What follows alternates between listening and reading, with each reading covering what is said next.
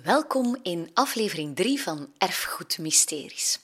Ik trek rond in Zuidwest-Vlaanderen op zoek naar mooie erfgoedverhalen. En vandaag mag ik weer met een stukje taart op zoek gaan bij iemand. En dit keer is dat Dries van Robijs. Hij is verantwoordelijk voor de marketing en communicatie van de stad Schouwburg Kortrijk. Maar hij zal mij vandaag de vraag beantwoorden hoe je vanuit een Romeins paleis meteen in een Aziatisch bos of misschien wel een oer-Vlaamse landelijke woning terecht kunt komen. Hey. Hey, dag Marieke. Hey, Hoe is dag het? Dries. Ik heb de taart mee, Ja, ik zie het. We gaan eh vrij veel langer moeten hebben. Het is een grote, het is voor vier personen. Van vier personen. En we zijn maar met twee. Twee stukken elk. Twee stukken elk. Ah, wel, ja, we gaan ons best doen. hè. Waarvoor ik vandaag eigenlijk kom, los Ja. van dat we taart gaan eten natuurlijk Wat in dat de wel Schouwburg. absoluut het belangrijkste is, hè, denk ik toch? Absoluut. Ehm, kom ik eigenlijk ook naar de theaterdecors kijken. Ja. Ja, zeer goed. Gaan we naar binnen gaan? We gaan naar binnen, hè. het is toch wel wat fris. Ja. Voilà, dank u. Wat ik altijd maf vind daaraan, is dat eigenlijk heel de Schouwburg is eigenlijk uitgedacht als een decor. De, hetgeen dat de bezoeker ziet en ervaart als hij naar een voorstelling komt, dat is eigenlijk één en al decor. Je komt dan alleen al maar binnen. Allee, je hebt de gevel gezien, dat, dat stelt wel grootheid uit. En je komt hier binnen in de voorhal. En dan hebben we een, een, eh, een hedendaags kunstwerk op, allee, recht boven ons op dit moment. Van eh, de oerknal, de Big Bang, als het ware. Van wie is het Dat kunstwerk? is van Alberola. Maar ik stel voor dat we eerst naar die eerste decors gaan, naar die historische decors van vroeger. We gaan eigenlijk naar de plaats waar de decors eigenlijk altijd gestaan hebben voor ze op het podium gingen. Ah. Als je nu naar een theatervoorstelling gaat, die decors zijn niet meer van zoals ze vroeger waren. Decors kunnen nu, ja, het kan ook niks zijn en er wordt een decor gecreëerd, mentaal in het hoofd van de, van de bezoeker en van de acteur. Of, of er, wordt echt wel een decor gebouwd, maar wat er altijd bijna zo goed als altijd hetzelfde is, de artiest heeft zelf het decor mee. Maar vroeger was dat niet het geval. Vroeger had eigenlijk bijna zich ieder zelfrespecterend theater in de 19e eeuw en in het begin van de 20e eeuw zijn eigen decorcollectie. Ze, ze noemen dat repertoire decors. Dat zijn eigenlijk letterlijk sets, 10, 20, 30 sets van verschillende ruimtes waarbinnen dan de stukken werden opgevoerd. De- die decors stonden hier gewoon klaar. En meestal kwam de, de chef-decorateur of de persoon die de scenografie moest doen, daags voordien, of misschien 's ochtends vroeger dan het gezelschap aan. Die selecteerde als het ware in de grote Schouwburg-decorkast van ah ja, ik denk dat voor dit stuk de kerk wel zeer goed zou zijn. En dus gingen dan de lokale technici hier, de kerk, met de grote zetstukken, daar waar we straks gaan op toekomen, eh gingen zij dan op de scène slepen. Want dat was, dat was echt heel belangrijk in de 19e eeuw. En dat is, iets, dat is een traditie dat we nu totaal eh, niet meer hebben. En dat het postmoderne theater ook een beetje verafschuwt of zo. Eh, ook al komt dat een beetje terug, vind ik. Dat is dat, dat alles dat je op scène werd gezet, dat moest allemaal zo correct mogelijk zijn. De couleur lokaal en de, de historiciteit moest kloppen. Je moest echt het gevoel hebben, als Faust werd opgevoerd, dat je in de middeleeuwen zat. Eh, als het gezin van Pamel werd opgevoerd door Cyril, het stuk van Cyril Buys, als dat stuk werd opgevoerd, dan zat je echt in een boerenwoonkamer. Ja. Met een versleten stoel, met eh, eh, een schilderwerkje die scheef hangt en de mensen die patatten zitten te schalen. Maar die decors werden besteld door het stadsbestuur. Bij eh Dubosc, een superstar in eh, decorbouw of zo. Hij had zijn atelier in Brussel, die man. Was in leerschool geweest in Parijs. Heeft operas gemaakt, decors gemaakt voor de munt. eh, voor alle ja, grote huizen in Europa.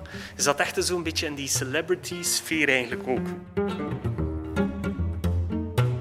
Moet daar een keer in inzoomen. Die details zijn eigenlijk waanzinnig goed geschilderd.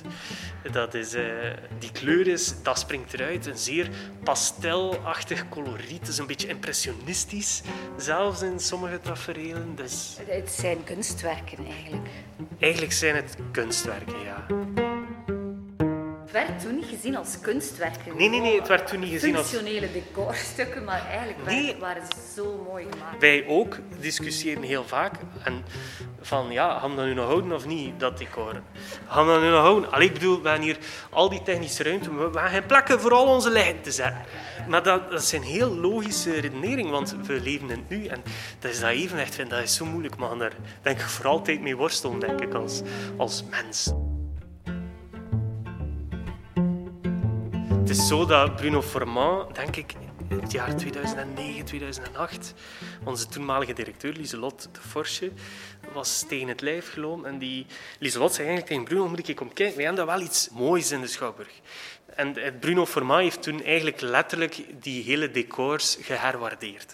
Heeft daar echt onderzoek naar gedaan. Dat is echt een, eh, onze appreciatie naar Bruno toe is daar eigenlijk letterlijk oneindig eh, groot, omdat hij het verhaal van Dubosc, ik vertel hier flarden van, van zijn leven, dat kan niet anders, maar dat is zo interessant om te lezen, eh, hoe dat die decors gemaakt zijn, welke theatertraditie dat dat was, welke kunstenaars dat dat waren. Allee, die Dubosc ging studiereizen gaan doen om te zien wat hij best en meer kon schilderen. Hè.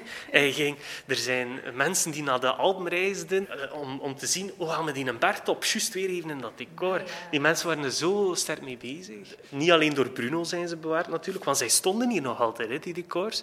Onze technici doorheen de jaren hebben dat niet weggesmeden.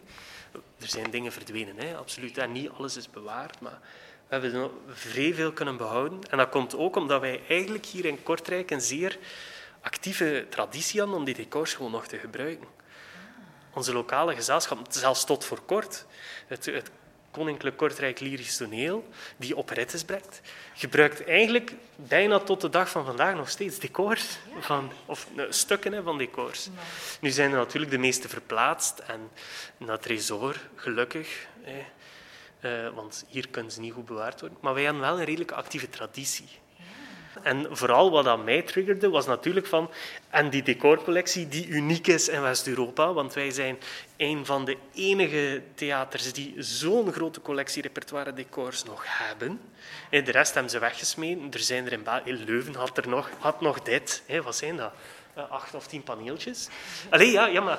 Dus, de, dus voor de rest zijn ze allemaal verdwenen. En er zijn wel nog wat theaters in Tsjechië, dacht ik, die ook nog een dergelijke decorcollectie Maar dus het is echt behoorlijk uniek. Nee, nee, dat is echt, dat is echt uniek. Dat is, ehm, ja, dat is eigenlijk echt wel iets om trots op te zijn dat, dat er nog zoveel bewaard is gebleven. Dat verdient een stukje taart, Dat denk ik. verdient een stukje taart. We gaan de scène binnen, maar het is hier natuurlijk donker. Hè. Maar ja, pikdonker.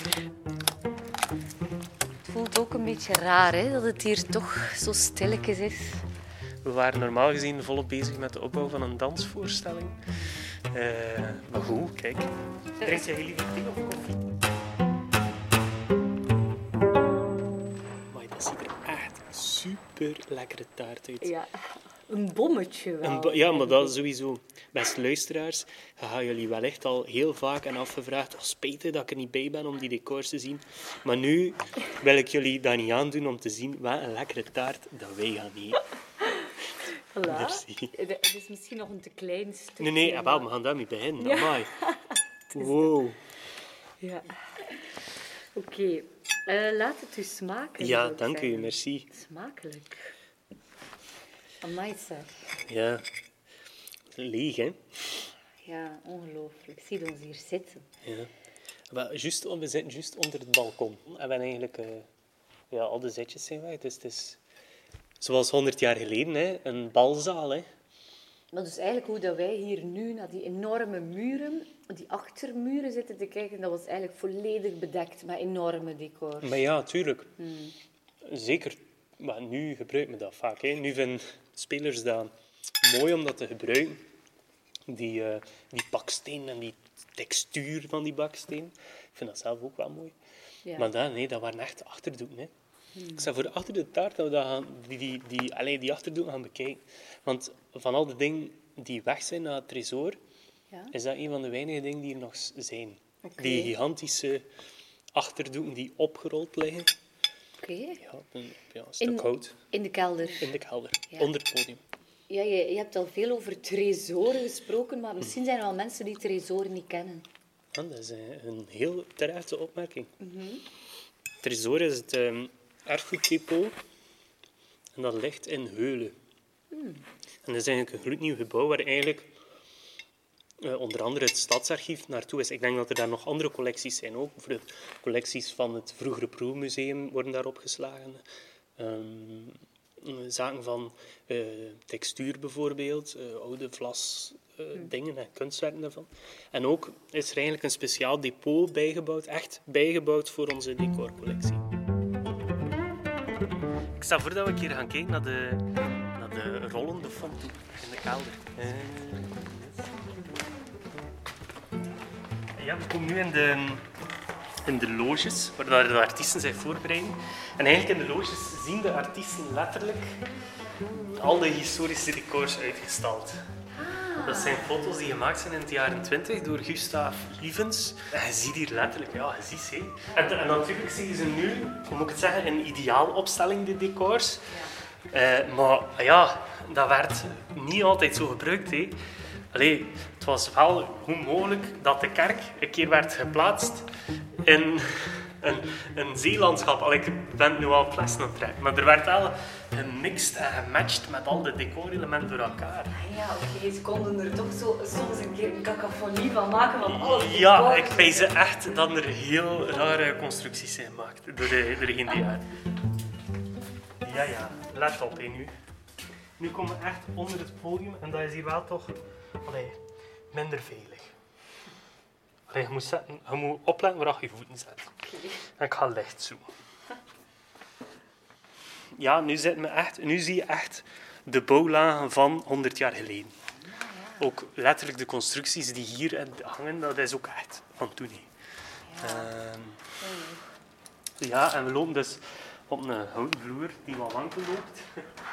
En dus hier zie je aan de ene kant echt de rollen, de fontdoeken, de achterdoeken van de decors. ja, die zien er wel super oud uit. Ah, maar ja, ja, vele van die doeken zijn van het jaar 1912, 1913. Ja. Het- En opgeschilderd ook. Zo, je ziet dan, ah, dat is de gotiek, staat erop. Eh, maar ja, natuurlijk, al die rollen, als technieker moet je wel de juiste rol naar boven halen op het moment dat het nodig is. Dus op de achterzijde staat dan de gotiek of de... Ja, het staat van alles op. Hè. Amai, ja. We staan hier echt naast eh, schatten, niet van de Schouwburg, maar van een, een verloren theatertraditie. Hè. Het, we weten er echt wel veel over, over die decors. We weten hoe ze geplaatst worden, hoe ze gemaakt worden, maar je, eh, je kan nooit weten wat het echt was. Je kan nooit weten hoe dat het als contemporaine bezoeker van de Schouwburg, dus als bezoeker van toen, hoe dat was om dat te zien wij hebben niet diezelfde gedachten als die mensen. Wij hebben, allee, jawel, we hebben wel echt dezelfde verlangens en al, maar we hebben niet dezelfde dingen gezien in ons leven. En we gaan nooit weten wat het was om een schouwburgervaring te hebben in het jaar 1920. We kunnen er alles over onderzoeken, we kunnen er alles over lezen, schrijven, maar we gaan het nooit echt weten. Ja. En dat is enerzijds heel jammer en anderzijds super spannend. Of zo, ik weet niet. Die graag eens naar 1920 zou terugkeren. Ik zou dat wel graag doen, ja. Ik zou dat echt tof vinden. Maar niet alleen 1920, ook de middeleeuwen en al. Hè. Naar het oude stadstheater op de, in de Halle, daar zou ik ook heel graag binnen geweest zijn. Ja, maar dat, eh, dat kan nog niet, hè. Dus uh, mis- misschien moeten we ook nog eh, vooral aan de toekomst denken. Ja, wel, dat doen we ook. er staan weer verbouwingen gepland in de Schouwburg. Dus dat is een heel nabije toekomst. En dan eh, z- gaan ons klaarstaan om nog een keer 100 jaar Schouwburg te maken. Hè? 100 jaar cultuur. We gaan niet stoppen, nee. ook al zijn we even toe. We blijven doordoen. Hè. Zeker blijven ze doordoen in de Schouwburg van Kortrijk, die dit jaar dus 100 jaar bestaat. Maar ze doen er graag minstens nog eens 100 erbij. Wie graag nog naar andere erfgoedverhalen luistert, kan dat via de websites erfgoedzuidwest.be, leidal.be en alle grote podcast-apps.